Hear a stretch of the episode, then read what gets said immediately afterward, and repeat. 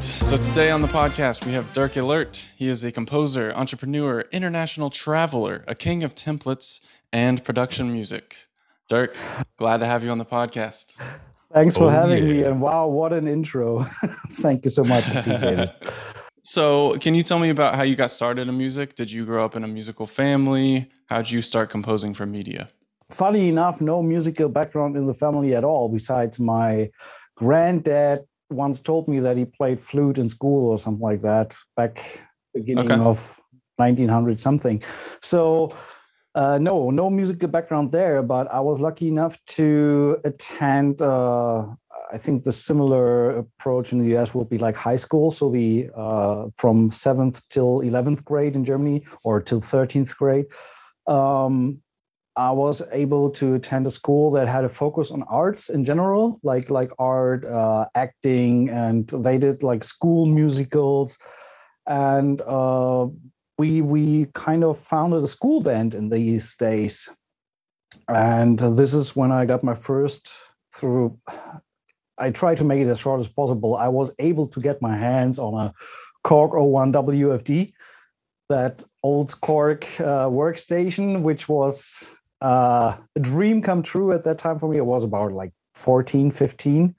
Uh, I had yeah. dabbled a little bit with with keyboards, uh, with with piano before, and I was in a in a choir, in a pop pop choir, so gospel and uh, pop music, um, and had some singing training with that, and that's pretty much it.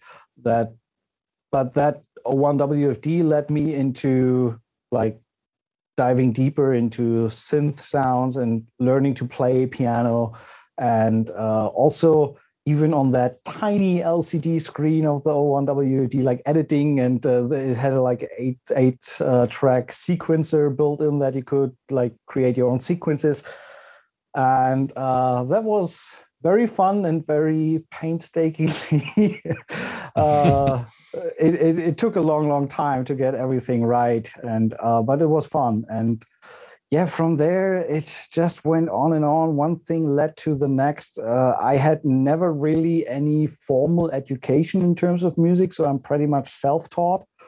Um, but I did attend university, so I started studying English and German at university, okay. uh, and dropped German I think not even the first semester in because it was like boring as hell. and I thought, okay, I don't want to do that. Um, so I kept with English, and uh, because of the fact that I never had any formal education, uh, I had no idea about music theory and all that stuff, and all the uh, kind of expert view on music and all the uh, special words and whatever they use for music theory. I had no idea about that. I just uh, played from from my gut what I liked, and so I it never occurred to me to actually think about a proper musical education uh, going further. But actually, my friends uh, convinced me to to apply for for the actual study of music at the university where I was. So I went to the rehearsals there or to to the uh, entry test and as expected, I failed the theoretical one miserably, even though I tried sure. to prepare that. And uh, but they had a practical part as well, where I just sat down, uh, took a guitar, played a song, sat on the piano, played a song, and sang to it. And uh, they kind of said, "Okay, we see there's a musician in front of us." So and and that's how I get in. But still, nice. so I went through that through through. Got some training though, yeah. Uh, got some training on piano, singing, and all that good stuff. Uh, not even composition at that time. Always had music as a hobby, and and uh, like I said, I didn't finish the studies. Um, it got a little out of hand the time you spend on studying and the time you spend in the university cafe and doing anything else that has not anything to do with uh, studies. And at some point, I had to ask myself what, what I want to do. And uh, I switched completely and uh, went into web design and uh, designing stuff and uh, worked as a freelancer doing websites and stuff like that. Later down the line, got in touch with a company that kind of hired me uh, instead of doing freelance work for them. I've been working with them for a few years, and uh, the boss of the company was a very, very good guitarist. And we kind of set up a project that's called Ensodica, That was like in 2011, 2012. Uh, and that was okay. my first proper band project with a really proper release. It was like symphonic metal inspired by Nightwish, Within Temptation, the likes. And that was my 1st mm-hmm. foray into orchestral arranging and, and stuff like that because I had to write the orchestra parts for that symphonic metal stuff. And uh, I remember it was, I think Kirk Hunter was the stuff that they had back then. A quick, quick while after, so we did the debut album, and uh, as oftentimes with debut releases, the band fell apart after that. and uh, I also lost my job then. And my kid was born, and then I, uh, it was yeah, that was pretty much 2011. I stood uh, in front of the decision what I'm going to do. Do I go back to web design or uh, go back to freelancing? And that was the moment when I said, okay, let's give it one more try to to try music as an avenue. So I went back to web design, but took music in there. And back then in the day, it was like uh, I started out on Audio Jungle. That is, uh, mm-hmm. a marketplace where you can sell your music online for a kind of small fee, like 14, 20 bucks, something like that, for use in media. And I still remember today what it felt like when I sold my very first license and uh, just realized that someone out there in the world is willing to pay 20 bucks to use your music in whatever production they do. This was the moment I got the not the hang of it that took a way longer but uh, it didn't take long to drop web design completely and just focus on the music side of things and that was also the time when facebook came up and i kind of used that as a tool for marketing, not for marketing, but for, for networking and getting in touch with people. Before that, there just was no chance to talk with people from the UK or from the US and get to know people. Then just one step led to the next. And uh, I, in two, I think 2011, I was able to win a GTEC driven creativity competition. So they had this competition for photography, videography, and music, and they had the areas of amateur and professional. And I won music professional, and they had an exhibition in London that I attended, I think November 2011. And nice. that's where I met uh, Agus Gonzalez Lancharro, who is now the head of Really Slow Motion uh, in in uh, LA and a trailer trailer music label. And um, mm-hmm. he told me about kind of setting up Really Slow Motion. It didn't exist back then, and he asked me if I want to write a track for that. And that's how I kind of got in touch with the trailer world. And then he put me forward to Dos Brains, who I've been working with for years then. And from there, it just went on and on and on. I'm trying to be brief on that. That's excellent. Yeah.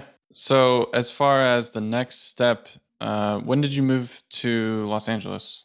Yeah, so so I moved to Los Angeles in April 2018. So in 2017, okay. I had a nomination for the Hollywood Music and Media Award for one of my tracks from my album Elements. And I think that might have been helpful in acquiring the O1 visa, like that visa that the US uh, hands out for exceptional abilities, like for sports, uh, directors, actors, musicians. That's the O1 right. visa. And that's the one I was granted, which allows you to stay in the US for three years. And uh, you can also extend it later down the line. I have friends who live there for 25 years, just extending their one every three years. And um, wow. yeah, settled down in LA for three years, met my nowadays business partner, Ram. We are running our own company together.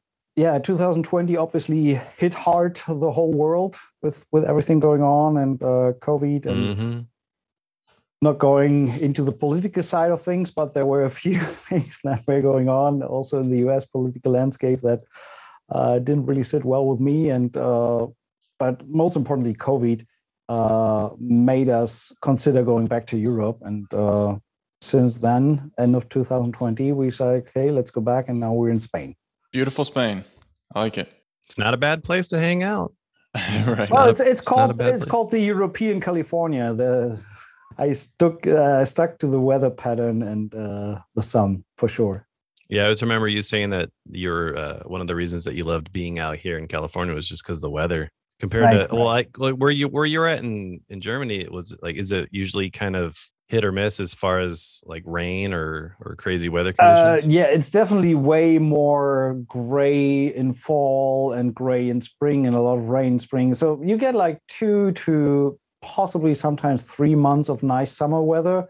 But I just don't want to live in a place where the weather sucks like nine months of the year, you know? Yeah. So if if I have one month of bad weather or rain or kind of close something close to winter, I'm fine with that. The other eleven months, yeah, I can deal with, with that. With yeah, right, blue sky and sun. So you composed a whole bunch of cues for production music, library music. Uh, what was your process on that? And I mean, it looks like you were doing maybe 100, 200 cues a year. Like, were you just cranking out these this music on a daily basis, like a new cue every day or something? Uh, good question. It was way, way more when I started out. So I'm I'm not sure. writing as much today, which is also due to the fact that I now run my own label and just have to take care of uh, creative direction for other composers and stuff like that. So once you set up your own label, it will become harder to write music yourself. That's for sure. And um, yeah, you're listening to it, listening to a lot more music. Uh, right, right, and setting up briefs and uh, meeting clients and stuff like that. So there's just a whole different story involved. But when I started out, like I said, I started on Audio Jungle, quickly came into contact with a with a music library in New York. This is kind of where I really got into the nitty gritty of it, and they sent me briefs on what they need. There was a lot of music for America's Next Top Model, reality TV, Brad Brad World, these fashion shows and stuff like that. They had a lot of placements in there, and um, so that was that was intense but also fun and it was a great mm-hmm. learning mm-hmm. experience to especially when it comes to stepping out of your comfort zone or writing something that you've never done before or that you just are not familiar with and i mean in the media world or the world of media composing uh, it is a great tool in your arsenal to be able to adjust to new styles even when you're not familiar with or when something is out of your comfort zone there are certain limits to it, of course. You can't do everything. But uh, I think just specializing on on your favorite genre or just writing in your favorite genre is also not the way going forward in this type of industry. So you need to try to adapt. But that's the same for for film composing and movie composers. You need to be able to create a wide range of emotions in a wide range of styles, possibly depending on the client's need and what fits fits the scene. So yeah, it was that was kind of learning by doing. Got your feet wet.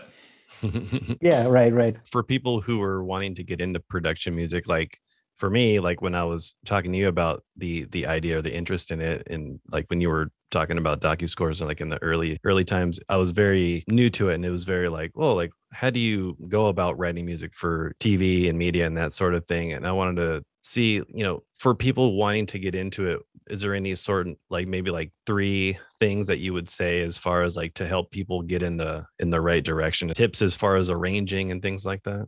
Yes and yes and yes. So so to to get your feet wet obviously you need to kind of analyze what's out there. You can't fly blind in this industry so you need to go to to the pretty much known names and and uh, look around what is out there first in terms of quality but also in terms of how it's arranged, what kind of structure do these tracks have, uh, possibly which type of tracks gets licensed more than others. Uh, so, like BMG production music, Universal production music, Extreme music. So the big houses that get a lot of uh, placements, it helps to to look into their catalogs and see, okay, what are these guys doing? What do they have in terms of content? What do they uh, put out a lot? And maybe what is if there's anything what is missing from the catalog. Uh, so not talking about how to get into these, uh, just just to get a feel for what production music is and how to uh, understand how it works. The second thing is uh, if you don't like it or not, but you actually have to watch a bunch of TV because that's where your stuff ends up being used in. So mm-hmm. watch these reality shows uh, when when you think about going into reality TV or underscore and, and stuff for for that kind of stuff yeah, you have to watch TV to to understand the medium that you want to work for. Craig already watched a lot of Dancing with the Stars, so he's he's ready oh, to dude. roll there. Yeah, yeah. Dance moms, swamp people, forensic Biggest files. Loser. I'm uh, all about it. Yeah, What'd you right. call me? No, I'm just kidding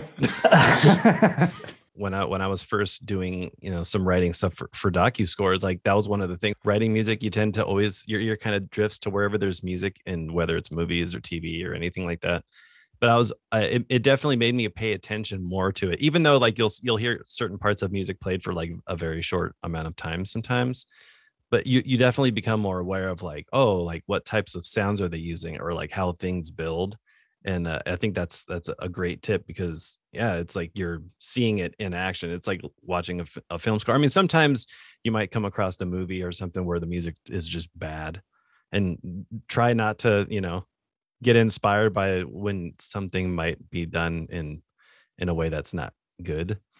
But i think for yeah, like a lot of tv yeah you're definitely seeing it in action and it's and it's it, i found it pretty helpful especially in, in just talking to you because you have such a, a great i mean you've been doing it for so long as far as like structuring stuff or building things or like every you know every so many bars you know bringing in a new element or taking something away or you know stuff like that i, I found to be super helpful. Yeah that was the other thing that nathan was just it's the studying how it's used etc of course production music, especially for reality TV, and but also trailer music, uh, which is just like a branch of production music, so to say, though with their own set of rules and special uh, specialties. But um, overall, it can tend to be a bit formulaic, which is kind of in the nature of the game because there are some restrictions that you put onto the type of cues. Obviously, take that with a grain of salt. Every rule has its exceptions, and uh, you're more than welcome to um, to to break the rules and and uh, come up with your own stuff. But there, with this type of music, you have to think about the use case and you have to think about the editor side of things. So what do they need from this track? So if you have a track that gets used in a TV show, for example, and halfway through you modulate to a different key uh, it may be tougher for them to align and reuse and uh, recut the stuff uh, at free will, so to say, because the end doesn't match with the beginning. There is a major difference between just writing the music that you like to write, so to say, or just for the sheer joy of it, for the purpose of writing something or creating something, or writing something with a specific aim in mind, like syncing to picture. And over the years, there are just some, again, with a grain of salt, some rules that have established that make tracks more usable over others. And this is just usually you find that these tracks that stick to these rules are the ones that get the most mileage out of them, the most use. Because it also makes sense when you do that kind of stuff, you really have to put on the hat and try to imagine how does an editor work? How can you make the life of the editor easy? Because their job is extremely fast paced they don't have time to listen through a minute of music to decide if they use it or not. Right. Like i said that that decision happens in the first five if even 10 seconds. And um, it's really like next next. They, i was in in a, in a bunch of edit bays and have seen these guys work and this is insane. I, I couldn't do that but um, in the end, they need to find what fits the mood they're looking for fast. And uh, so you better make their life easy because once they start to connect your name with products that work, they tend to also look for names that provide the music because they know they had been successful with these providers in the in the past as well. So it definitely helps if they uh, kind of if you leave a good impression with your work meaning yeah. you have prop, proper sync points you have proper edit or edit points like meaning you have a pause after 30 seconds where they can cut in uh, which makes it easy for them to cut and go in and out of the tune like i mentioned at the beginning if you change the key throughout it will be very much harder for them to to align different uh, parts of a track for example to make it fit to the scene so these are just small elements that uh, make their life easier. And this is ultimately a goal. Can you talk about the formula that's kind of standard, like the intro and like how you swell in and out, and then you have the pause, like you were saying, with good tails? So the yeah, there, there are two different ways of approaching this. Let's call this the ideal structure. The ideal structure is you have a main theme or a main mood that is established within five to eight bars, say. That's your main theme, the chorus, so to say. And what you want to do is you want to start with that chorus. No intro, just straight into the chorus. So you know, okay, this is what the song is about. Immediately when you listen to it for two, three, four seconds, you know, okay, this is what the song sounds like. And then you can start from there. Then you can go down, build your, for example, ABA structure or ABAB, depending on uh, what type of music also it is. Um, but usually you have like introduction or like main part of the track to to get right into it a section with a little bit of a build up b section which usually contrasts what's happening in the a section because you don't want to get too repetitive mm-hmm. uh, and finally possibly a again with uh, a build up to the climax or to the end the and usually part. ending with yeah ending with a most importantly have a clear ending never do a fade out because they need these stabby ending, uh, stab mm-hmm. endings, or or defined endings to uh, oftentimes uh, to to better sync it to picture. And when you have something that is not much developing in terms of melodic or structure, especially with underscore and drone type of tracks that you often use for the survival shows and stuff like that, when they just where you need the light tension going on with just something underneath there's not much happening in these type of tracks. So what you can do is just try to introduce a new element every four bars or every eight bars. Like mm-hmm. uh, start with the drone and the bubbly synth underneath. Four bars later, you bring in a percussion loop or a tambourine or something. Uh, four bars later, again, you can bring in a kick. Then four bars later, you can take the drums completely out again, or just leave the drums running, take the drones out. So just that you have some element of interest that avoids being too repetitive for the track. Yeah. And there's there of course there are genres that make it easier, and then there are also genres that make still that pretty hard to not get too repetitive. So, did you take what you learned from Really Slow Motion and these other production houses and then bring that all together into your newest company, which is DocuScores, and you have reality scores and trailer scores? Um, well, yes, and uh, of course. I mean, I have been working in the field for more than ten years now as a production mm-hmm. music composer, and uh, obviously through there are events like the Production Music Academy that does the Production Music Conference once a year, where you attend panels. So there's a lot of uh, information available out there. Meanwhile, and also through working on it myself as a composer and getting feedback from other publishers like you need to change this to make it workable etc you, you get a feel for that. It's just uh, if, if you do long enough you just get proficient at it so I, I know the ins and out of the composer side of things. And that obviously helps to translate that into the publisher side of things and uh, mm-hmm. let other people on your team know what is needed or what is essential to make it workable for the client. So that is definitely definitely has been helpful to be in that area long enough to to know the one side and then getting into the other side, which means not as a composer but as a publisher. So to telling other composers what we need as a company to provide the clients with. And then obviously you get feedback from clients, what they need and what works for them. So this is an ongoing, ever learning process. But of course, you try to get better at it over time. Yeah.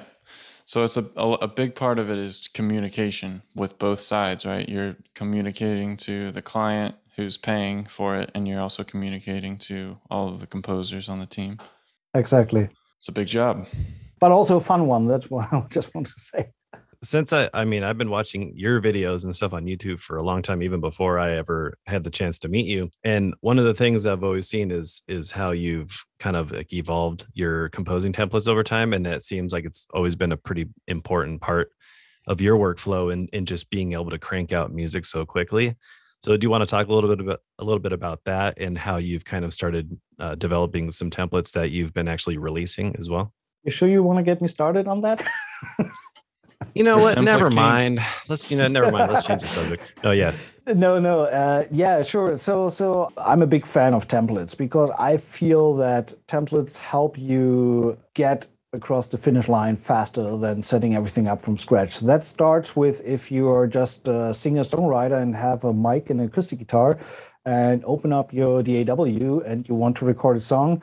Uh, if you have something where you open up a track and you have your vocal track and your guitar track already armed and ready to go and you just need to hit record or if you open it up and need to set up your routing for the mic and need to set up your routing for the acoustic guitar which takes time mm-hmm. and just takes away from the creativity that you could use right away when when like this mini template with already pre-made tr- tracks is ready to go and for me it's the same principle and it doesn't really matter if it's two tracks that are there ready to go or if it's a thousand tracks ready to go uh, depending on your system specs, of course, and, and all the stuff that goes along with it. But for me, I was always on the hunt for something that allows me to write down as soon as inspiration uh, strikes without mm. thinking about uh, do i need to load a guitar there now or and also genre independent so i wanted to be able to if I have an idea for a rock track to lay that down, whereas in the next moment I might have an idea for an ethnic inspired orchestral track. So I wanted to have all these instruments at least somehow quickly available. Not if, if not even everything loaded because that would be insane like having a 3000 track template that i mean meanwhile the you've had some of those good enough to uh, yeah right. Meanwhile the machines are, are good enough to even realize that with with like uh, hundreds and hundreds of gigabytes of ram available now on, on a yeah. single machine. Uh, but nevertheless just to to find some shortcuts to reduce the time it takes me to browse through my sound library or to look for a sound and with doing this for 10 years, there inevitably comes some kind of expertise in the field and just knowing your way around and how to do it. And uh, at some point, it was kind of also COVID related. I mean, a lot of stuff has been breaking off and falling away in this industry as well when when COVID hit. And everyone had to look for not not necessarily for a way out, but maybe for possibilities to supplement whatever you're doing through other means, through passive income, etc. So I just asked myself, okay, what can I do well, and how can I how can I monetize that? And so that was the idea of setting up a shop for templates because I know templates is something that I'm good at. And uh, from my talks on social media and or conversations on social media or other uh, pay via VI control, etc., just conversation with other composers. I knew that there were a lot of people that were struggling with that part and uh, either didn't really have an idea or didn't have the energy to sit down and uh, properly go through it. And so it's kind of like two stones with uh, no two flies with one stone or whatever. I just don't know birds, the exact yeah. English. Two birds with one stone. So you know yeah. what I mean? Just uh, helping people to get across the finish line faster while also kind of creating a passive income for me by just creating a product that I can sell whenever somebody needs it. And you have a Cubase template and a Vienna Ensemble Pro template. What else do you have? Well, it has grown over time. So I started out, the initial idea for my template was actually nothing that was library specific. In my experience, that this is, goes with templates in general. There are actually two approaches that you can do. There's that like one 2000 track template where have everything loaded and ready to go, be it Vienna Ensemble Pro or a single system that is able to handle it. Um, and I have been working with these type of templates for years. At some point, I just realized as much as I like to have everything available and just get in, write, export done, it still tends to be kind of stagnant in a way because all these sounds are preloaded and they work, you know they work, and you rarely change it because it works. So there's no need to change anything. Of, co- of course, every template is like an ever ongoing process. You acquire new libraries, you you change the template, etc. But overall, it's very stagnant. You get stuck in a rut. Yeah, you get stuck in a rut a little bit. And uh, so my idea was, okay, what could I do to actually rediscover the libraries that I have. I feel the moment you realize you're a real composer is when you buy something only to realize you already bought that two years ago. Ah. so, uh, that happened for me as well. Not that that defines being a real composer. I just find it funny because uh, when I came up with the idea for my quick load template, that was the first one that I did, was to step away and get rid of that being stuck in a rut by actually knowing what sounds do I have available on my system. And uh, Kontakt has that neat feature of organizing all your stuff in that quick load menu, so you don't go through that library panel but um, create like aliases for all the sounds that you have.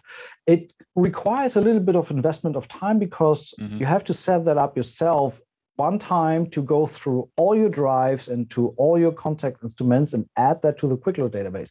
Actually, for me, it really helped to rediscover some hidden gems that I never really thought that I had or that I knew I had, but never really looked into it. So I rediscovered some of my libraries. And now this initial template is everything set up, routed, groupings, effects, everything is there, but all the instances are empty.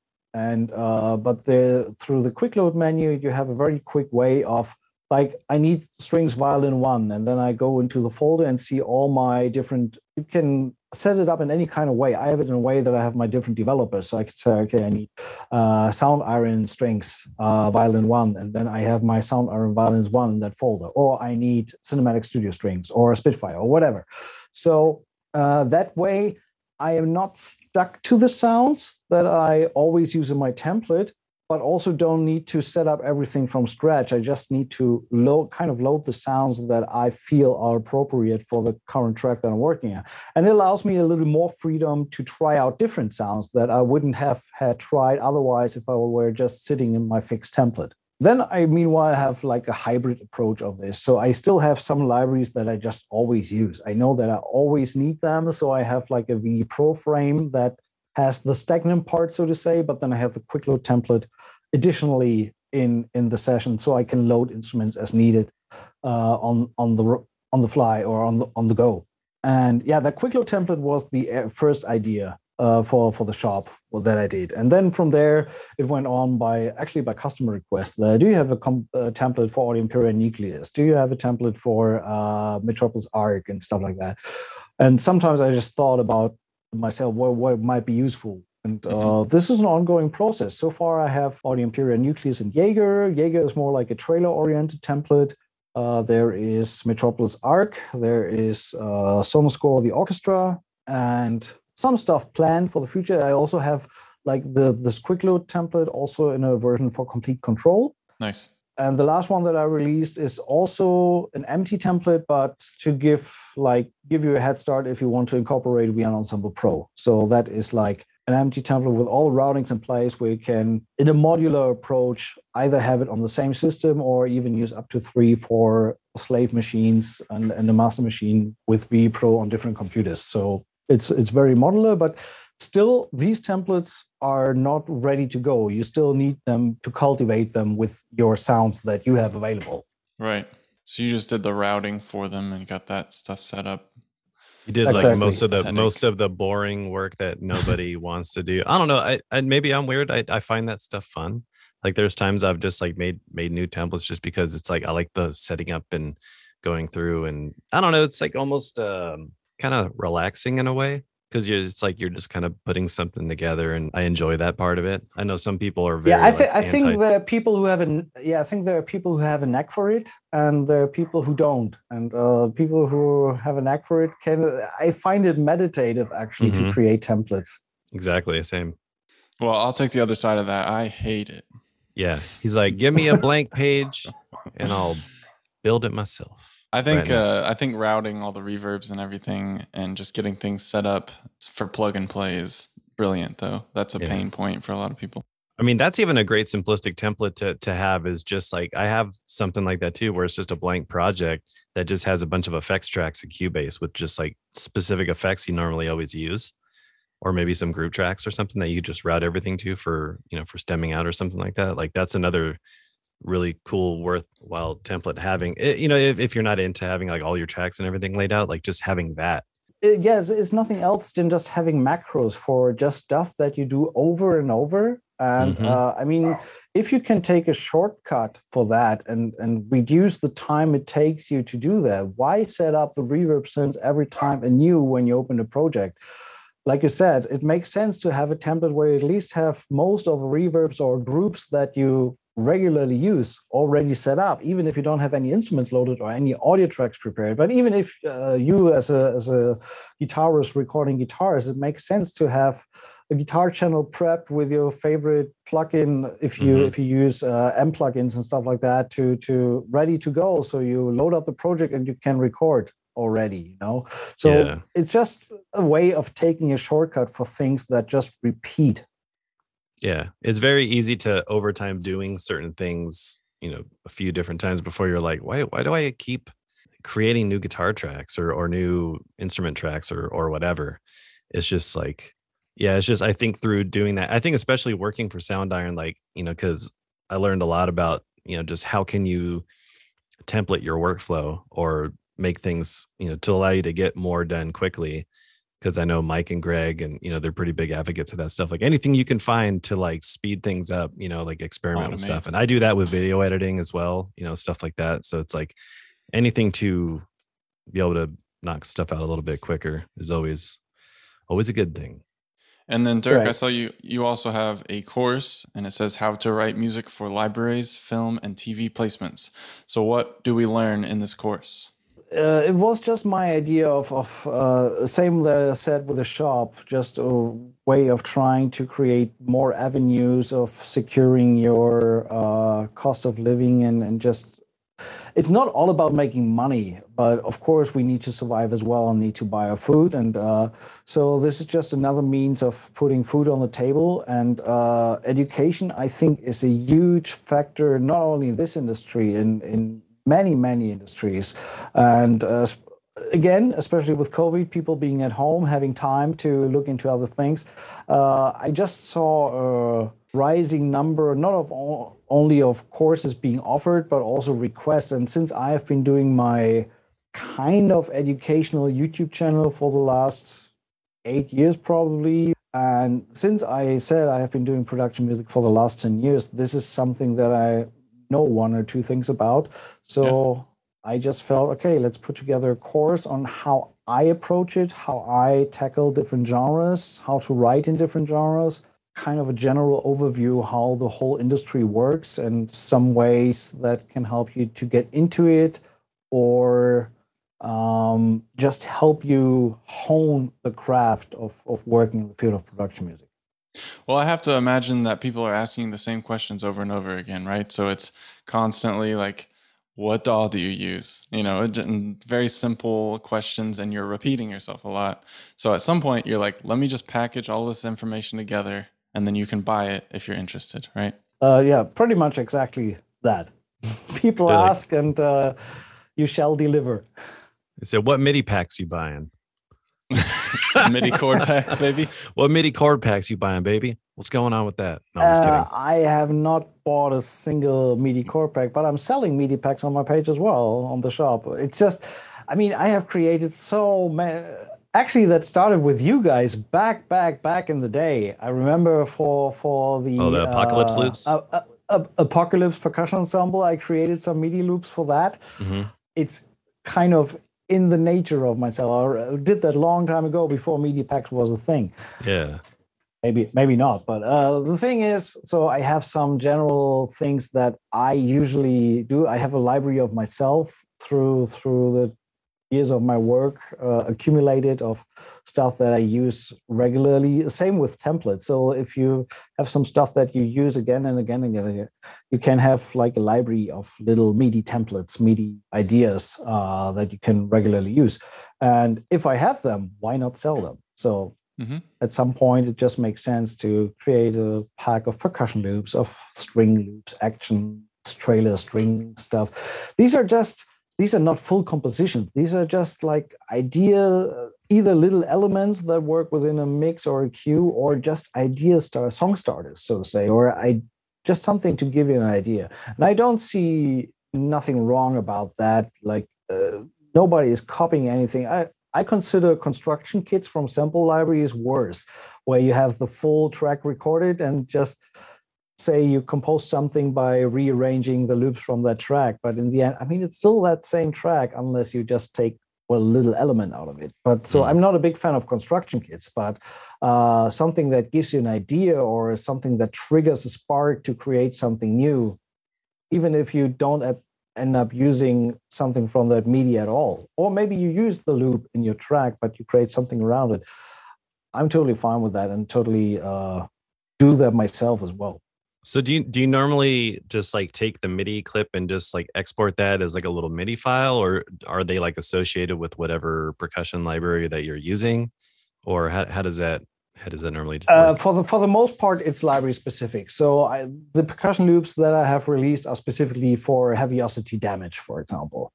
Uh, and uh, it makes sense because a lot of these libraries uh, have their own standards. Not everything follows the general midi standard. Of course you could release midi packs that are general MIDI compatible, but that doesn't help you in the world of uh, sample libraries and DAW and Kontakt and stuff like that because every developer has their own mapping mm-hmm. and that's a lot of work on the client side to make that fit and i think then it's just easier to okay okay this is if you have damage these loops are for you. If you have Soundiron ape these loops are for you. For me it's kind of good in a way because i can create the same product for different avenues like same MIDI loop pack for damage as i could do it for damage 2 or for like i said Soundiron ape uh, and, and other percussion libraries uh, and I don't necessarily need to sell them all in one pack. You know, you could say, okay, there's one product for this, one product for this, one product for this. Right. Actually, I haven't done that yet. I should do that.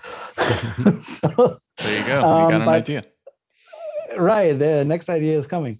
Um, but it, it, just doesn't really make sense to me to to broaden that out. It's it's library specific. Same with the uh, acoustic guitar loops that I did uh, for Orange Tree samples, acoustic guitars.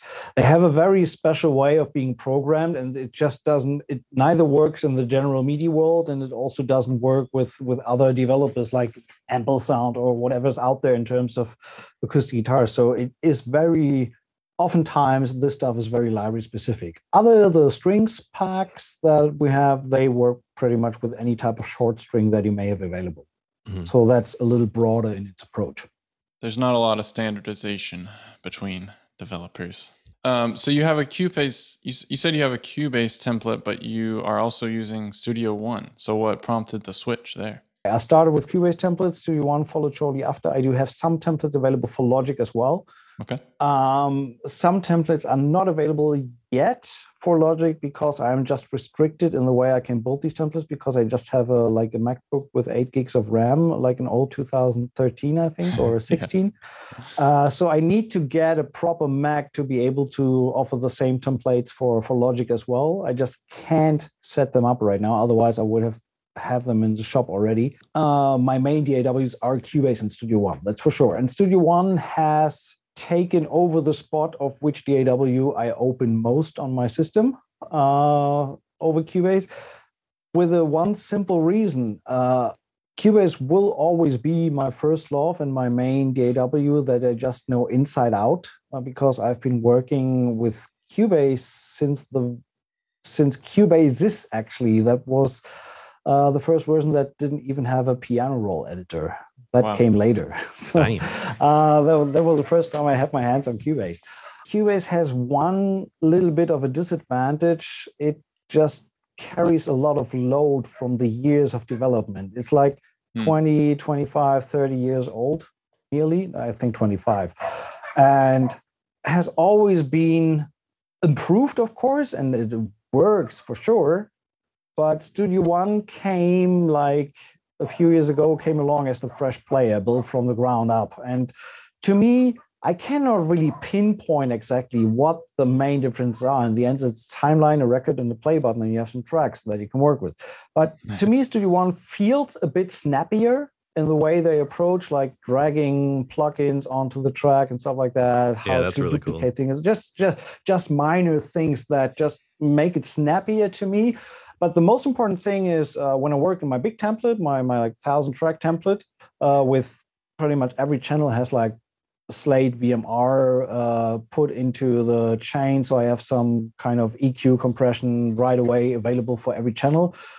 So it's a pretty hefty template overall. And uh, idle Cubase has that sitting at around 50% ASIO or CPU load. And wow. Studio One with this pretty much same setup is sitting at around 30%. So that mm. was for me mostly the reason to they it just seems to me that Studio One is a little more efficient in uh, utilizing the resources of the system. like I said, overall, it just feels a little bit snappier, but it also has its downside. It still has teething problems in some areas, and sure. uh, I have been I have been lucky enough to be in contact with some of the developers and and uh, implement or not implement, but suggest some of my ideas what I think will be helpful for the workflow.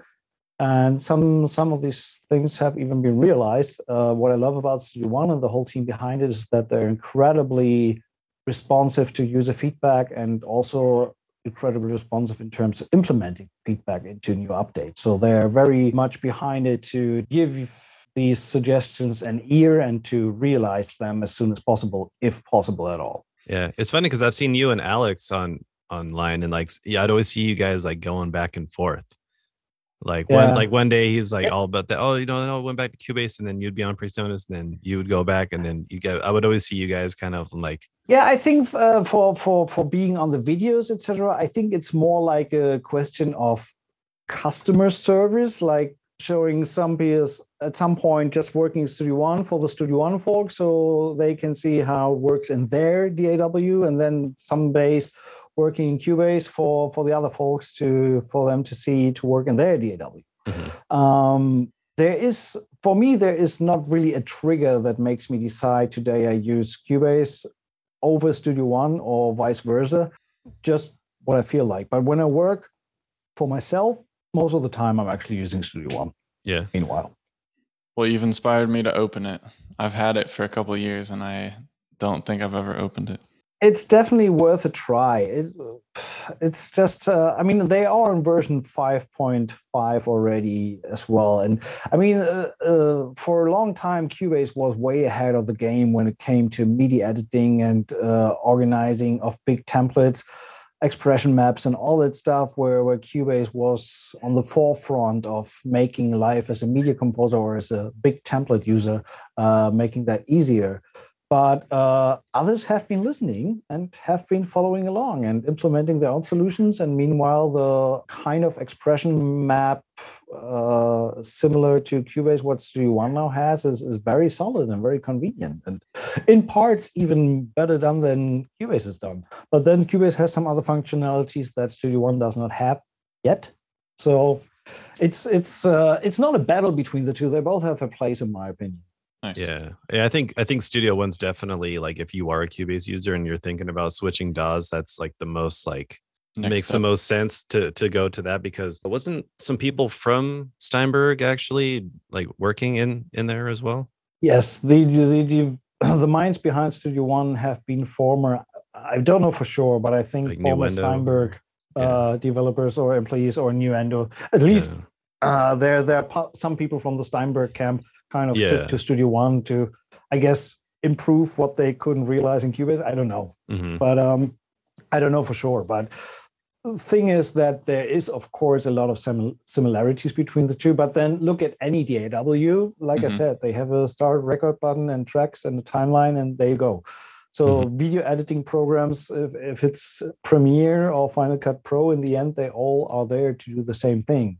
Yeah, there's always going to be those basic functions of, you know, like you got your tracks over here, you got your main timeline arrange area right here. And I used to use Logic, and eventually there was just so many things about it. Like if Logic ever had slip editing, I probably would have stayed. But there was just like certain things yeah. about Logic that was, just, and there was Logic Pro 9 at the time. And I eventually started seeing a lot of people I knew using Cubase, and I was just like, all right, that seems like something I want to give a shot, especially with the slip editing stuff, because I was doing a lot of guitar editing at the time. And uh, yeah, ever since then, I was I I I messed around with Studio One for a little bit, a little bit, but I, I can't I can't get myself to like you know that that time it takes to like immerse yourself in a new DAW or like you know any kind of like a new software. It's like I haven't found a real reason to like yeah invest that time. Maybe maybe one of these days I'll just like work on a different type of music and it like they say stick to your horses especially if you're mm-hmm. successful mm-hmm. or, or comfortable in what you're doing uh, if, if you feel comfortable with what you're working with. And I mean, I know you're on, on Cubase and, and works uh, great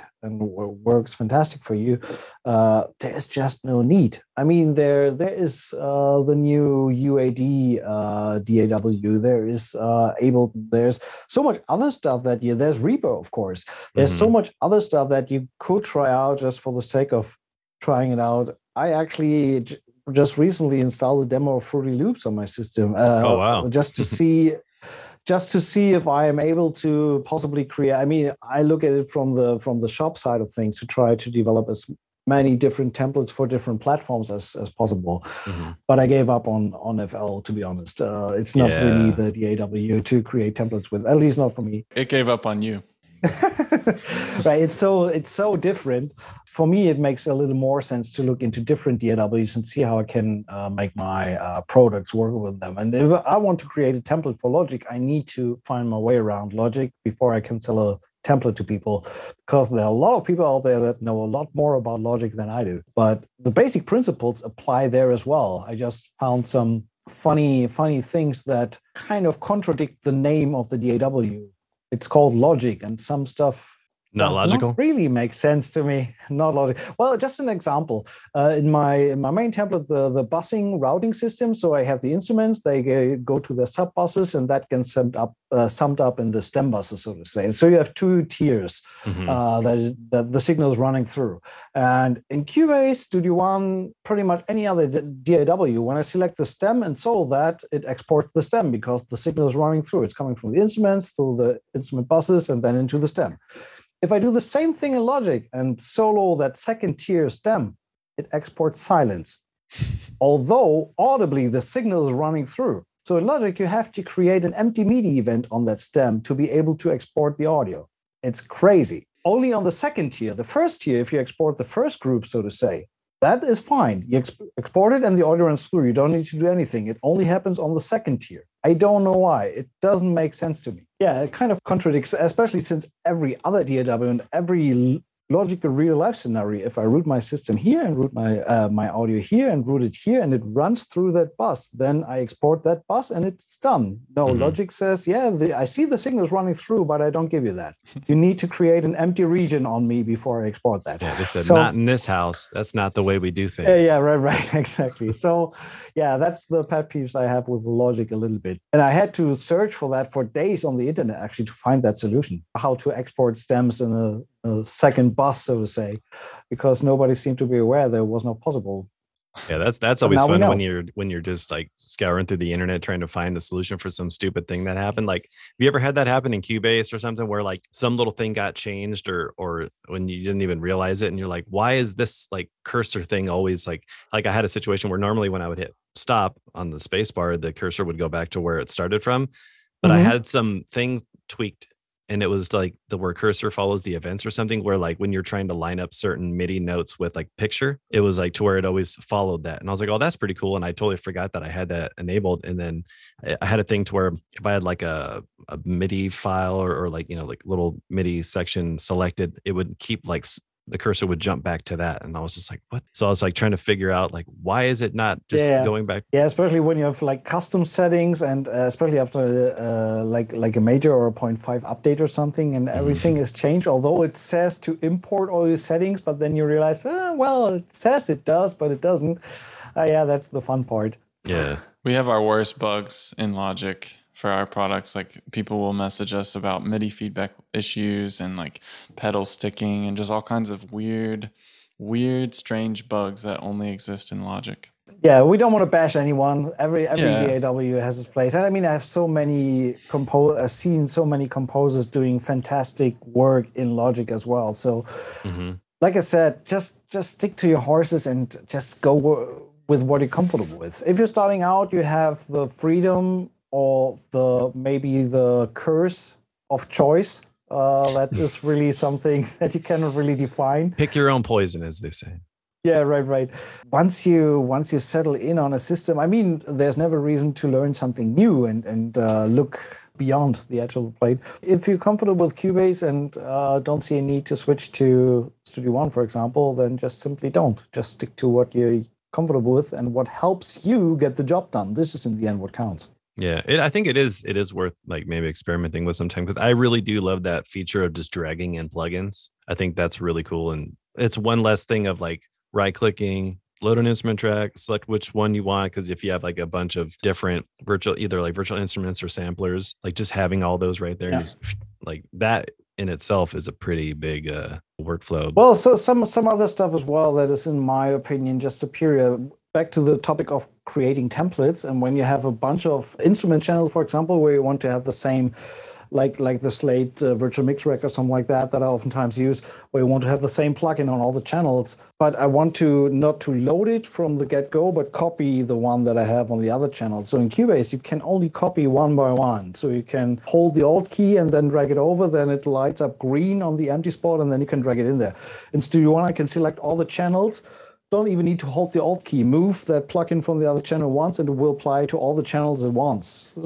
Things like that that just make it, like I said, a little more snappy and a little more modern. I would say. That's pretty cool. I'm learning about it right now. I'm like, you're uh, you're trying to convince me. I think you're doing a good job. Not trying to convince anyone.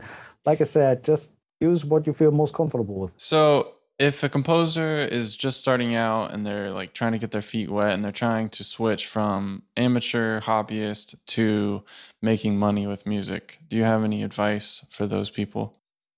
Don't do it. Don't do it. That's a good start.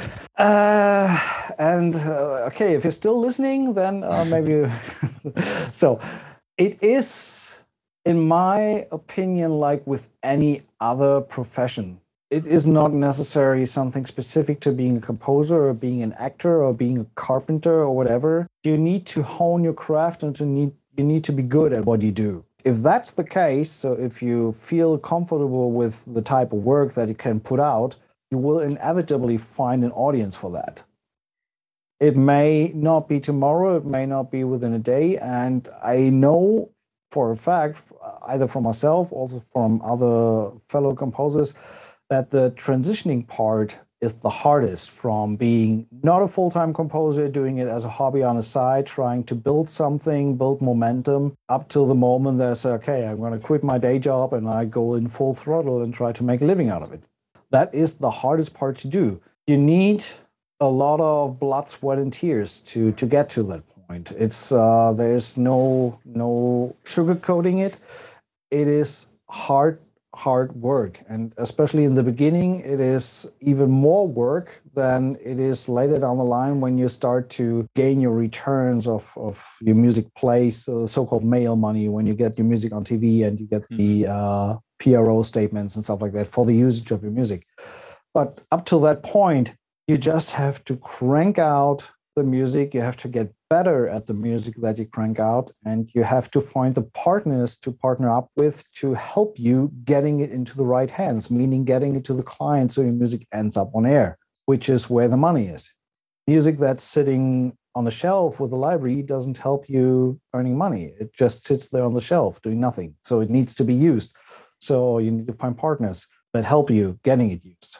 That brings us inevitably to the next question what how do I choose my partner to uh, get the music out there? Uh, which which would be a po- podcast completely on its own. How to how to find the library to work with. What tips can I give you? Be consistent with your output. So keep honing your craft. Put stuff out there, no matter whether you have a publisher or not. Put stuff on YouTube, on social media. Build not necessarily a fan following, but um, if you expose yourself to the outside world, you will automatically get in touch with other people that may be in need of your services, for example, or like your music and say, well, you might be fit for a library. It's rarely the case that the library gets in touch with the composer. Usually it's the other way around. But uh, things have happened, of course. So, mm-hmm. but if you don't expose yourself to the outside world, nobody will hear or know about you. So you need to find an outlet to get yourself to make yourself heard. And at the same time, also it's the same principle if you're looking for a girl and go into the bar with a big sign on your head, wanna dot dot dot, you will likely not end up successful. You're gonna strike out. Yeah. You're gonna end up in jail, is what's gonna happen. Possibly. Yeah. So, and the same is, I mean, when you walk around to and approach publishers or people who run libraries, dude, you gotta work for me. Uh, that is off-putting in some kind of way. And a lot of these, we are, we're still talking about people. We're talking about relationships. Not necessarily everyone is your friend, uh, but Hans Zimmer once used to say, first and foremost, you got to be a good hang yeah. to make contact with people. You need to be somebody that is fun to be around with. The same applies here. And then there are events that help you get closer to the people that you need to get in touch with like for example uh, the production music association that once a year sets up the Pr- production music conference in la unfortunately it was only virtual the last two years but it's still happening. Uh, i was lucky enough to attend a few of these and uh, this is in my opinion one of the absolute best possibilities to either get in touch with library runners everyone is there that is kind of name and game in, in that business. And also they have amazing content with panels and information. So there's just stuff available that is not available anywhere else. On a on a biggest scale, so to say, these type of conferences help you get in touch with these people. But then you also have the small scale uh, search locally. Look for uh, production houses that do commercials. Look uh, if you're in a village somewhere really far out on the land obviously you may need to take a trip to the to the nearest bigger town uh, might be. I don't think that next to the goat there will be advertising company, but you never know. Uh, but yeah, so so something where a little bit industry is kind of centered and placed uh, might be helpful because these are the these industries need their products and, and companies advertised. So there needs to be someone that does the advertising for them. These mm-hmm. advertisers mm-hmm. need music that's one of the things you can try to get in touch. If it's more geared towards film, of course, you can go to universities that offer film scoring programs. You can offer your services for students, start to uh, get in touch with people that way.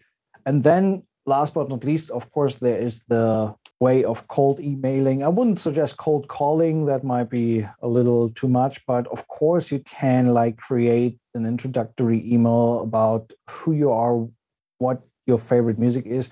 But most importantly, don't make it about you. Make it about the library that you're approaching. So why do you contact them? You have a certain style in your library that I see fitting with what I do. Mind taking a look to to what I have is that something you could be interested in, and try to find out as much as possible about a library that you want to approach. Try to be personal. If you know who the library, usually a website reveals who the runners of the library are or who your point of contact at this library is. Try to make it personal. Never start with something like hi without a personal. To whom it uh, may concern. Yeah. Hello. Uh, yeah. Right. Exactly. people over at Whoever. the. you don't know how many emails even we as a label get uh, weekly that uh, just ignore the minimum standards of kind of proper communication so no this research. is something to really keep, yeah, research and, and proper communication. So uh, this is something to keep in mind. So in, in Germany, we used to say kind of translates to it, it comes out of the woods as you shout into it. So I don't know if that there's a proper saying for uh, in, in English as well, but it's, it's kind of gets the sense across. So the way you behave, the world will return it to you. Mm-hmm. I like so, that if you have proper manners, you might be treated with proper manners. You get what you deserve. exactly. Yeah, I think something interesting is that historically musicians have been poor, like court jesters and uh, painters and artists. Like we we haven't been living in the lap of luxury. And then there was this weird period where session musicians made a bunch of money and rock stars happened and all this, but the majority of people making music or doing art are not making a living doing it. It's a it's a hobby, it's an outlet.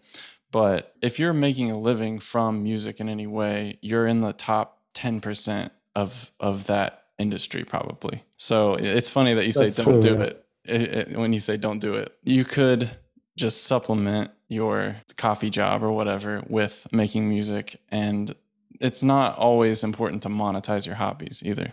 that's another thing. Uh, if you are really serious about making that a proper career path, like I said in the beginning, you need to be willing to put your blood, sweat, and tears into it. It's a grind. To grind, exactly. But you always need to be aware that there is a possibility of failing. Hmm. That oh, yeah. is something that goes along with that because there's no guaranteed success in that field. You can be the uh, an outstanding musician. That doesn't necessarily mean that you will play the stages of the world. So I think a good, proper sense of realism is also helpful. You can dream, of course, but you also have to every now and then put these dreams into perspective and see, okay, how realistic is it to actually get there? Or the other way is, uh, of course, to to build your own step by step plan and see, okay, what steps do I need to take to get to where I want to be? Yeah, reverse engineering anything, I think, is always such a great way to to kind of approach things because it's like, all right, I want to do this. All right, well, now what are the steps that you need to take to get there? If your your first thought is, oh, I just need to meet that one person and that's going to get me the job, but you're not putting in all the ten thousand hours into your craft, like you're you're skipping some steps because you're just trying to shoot for the stars right away. But it's like, well, you got to build a, a rocket ship first. You can't just jump on a trampoline and hope that's going to get you there, you know? That's when Icarus learned that the wings don't work in the sunlight because he skipped some steps on the yeah. way. My personal goal is to get into a fender bender with Steven Spielberg and then, you know, shake hands and that's the dream. then then what? What what after that? Well, then my my charming personality wins him over and I'm scoring Saving Private Ryan too. Okay, all right. now we're talking. Sounds like a plan. yeah, it's that easy. I just want to. I'd be like, can I get eaten by uh, a T Rex in one of your next Jurassic Park movies? That's all I want. All right. So, Dirk, you're a well-traveled individual. What's a typical day right now for you? What's uh, what's your schedule? It's nighttime where you are, right? Uh, well, it's uh, well, not nighttime. It's like half past eight in the evening, so it's early evening. It's still bright outside. That's that's a cool thing about being closer to the equator here. So it's uh, mm. till nine, half past nine. It's still uh, not dark. But yeah, I'm I'm a night owl anyway. I used to okay. I'm used to work at night and I'm used to working at night. And uh, since my business partner is still in the US, a lot of phone calls happen after 10 due to the nine hour time zone difference.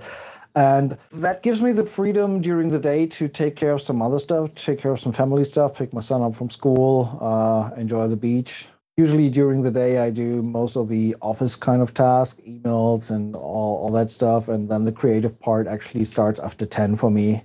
And uh, spain has that great tradition of siesta which comes very handy for me. So so i tend to sleep like six hours a night usually from three to nine something like that. And then have another one or one and a half hours of siesta in the early afternoon uh, so that I get my around eight hours of sleep a day. I try to to still maintain that amount, although it does not always work. but uh, that gives me the freedom, and since since I have my studio at home in a separate building, so to say, so outside of the house, I can pretty much work all night if I need to and want to, and uh, take care of family and other stuff during the day. So cool. I love the freedom that comes with that kind of job. Yeah, it's awesome. It's a great schedule. Um, when you feel overwhelmed or unfocused, what do you do? Uh, either just grab the car, head 10 minutes down to the beach and take a swim. That usually clears the head space pretty quick. Or oftentimes, well, oftentimes, uh, luckily it doesn't happen so often that I feel like uninspired or have my head not in the space where it needs to be. But uh, what helps for me is is just catching up with some movie I haven't watched yet. Something just checking out HBO Max or Netflix. Some some of the new releases, something that I haven't caught yet. Or um, just yesterday, uh, I I had some time left, and I knew that. Uh, that number eight of the new season of Picard was still waiting for me because it was released on Friday, and I haven't had the time to check it. So that's that's an hour easily gone, but that helps to to focus on something or not focus at least uh, mm-hmm. just getting getting some information into your eyes without much thinking about it. And uh, usually after that i'm i'm back in the game and can concentrate on whatever i want to do. Nice. That's a good answer. Uh, okay i've got a few more questions for you and then we can wrap this up. Uh, the first one is do you have a best recent purchase under a hundred dollars?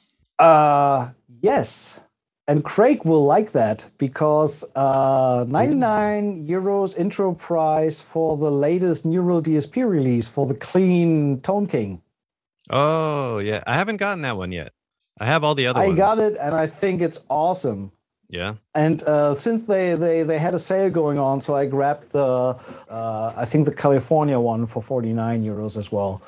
So these these were the latest two. I got the first one I got was the Soldano emulation and mm-hmm. uh, yeah i just think that the Neural DSP is is just like in their own league it just sounds yeah. incredible yeah they, I, am not yeah. a guitarist but i watched the demo video of the tone king and i said i always wanted to have a fender amp and mm-hmm. this is the closest i can get to actually putting a fender amp into my studio so i'm fine with that and it sounds gorgeous yeah that's the i think that's the only one i haven't i haven't gotten my hands on yet uh, the the band i play in is actually endorsed uh, through through Neural. So uh, usually they're pretty nice and send stuff over. I just haven't hit them up yet, but I've been I've been wanting to check that one out just for that have a nice you know nice twangy tone you know because I mean they've done so many other like like the Gojira and like the Fortin Nameless they have so many that are like geared toward metal but I think it's cool that they're they've been diversifying and doing some some other stuff that's not metal I, I, highly recommend to check out the Tone King, not only for the twang, but also just the clean tones are so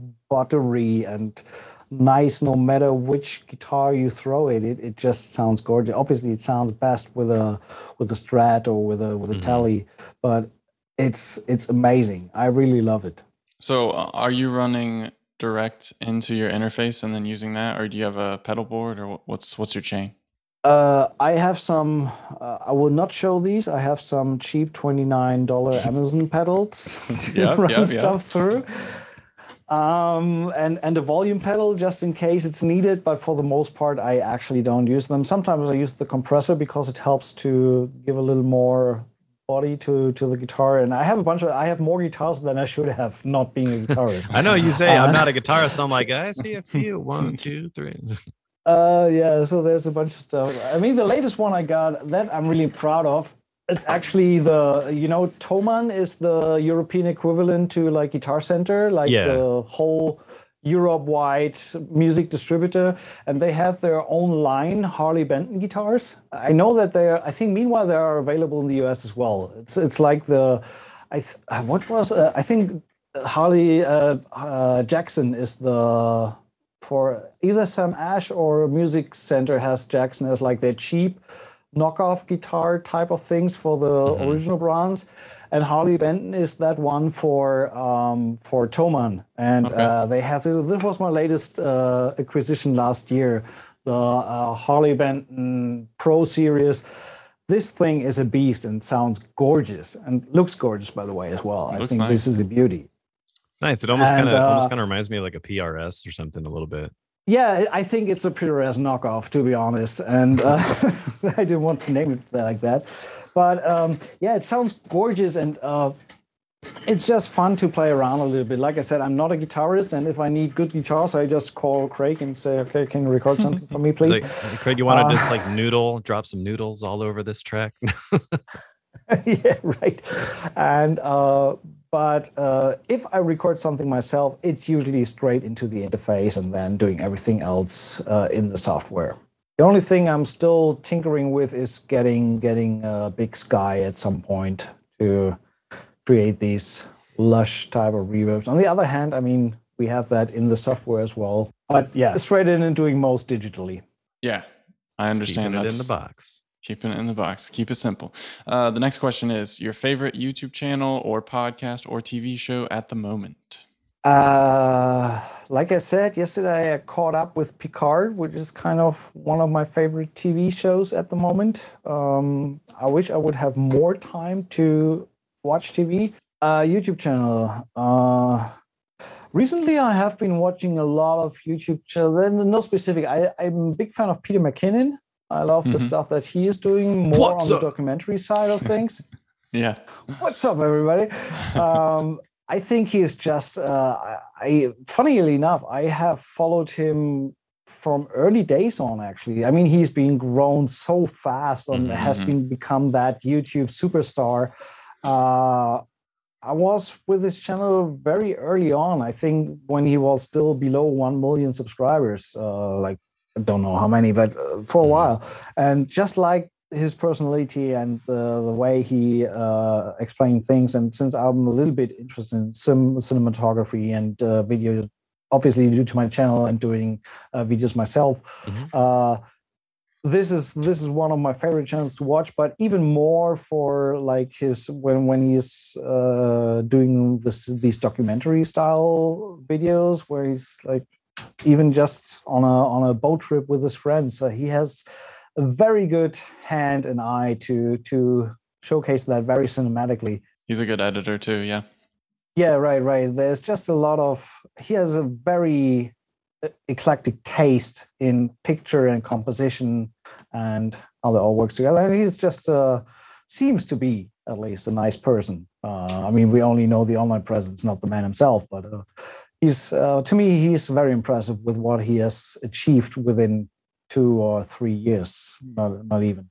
Uh, that's one of my favorite channels, and uh, yeah, actually, I'm watching less music related content. I'm watching more uh, gear stuff uh, in terms of video camera reviews. Just recently, because I'm on the edge of thinking of uh, either a MacBook Pro or a Mac Studio. Like I said, with the templates, I need a bigger Mac to run that stuff and to provide yeah. other templates.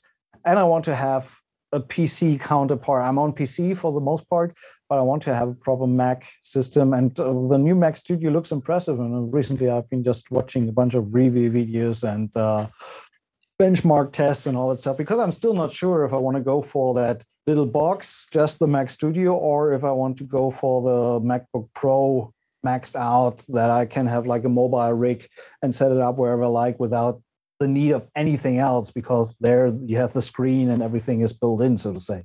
Yeah, I've heard amazing things about the M1. Yeah, it's uh, it looks very very impressive. So uh, still not decided. Let's wait for for May when the next PMI check comes around. Let's see how much Mac is in there. right, that's a good way to do it.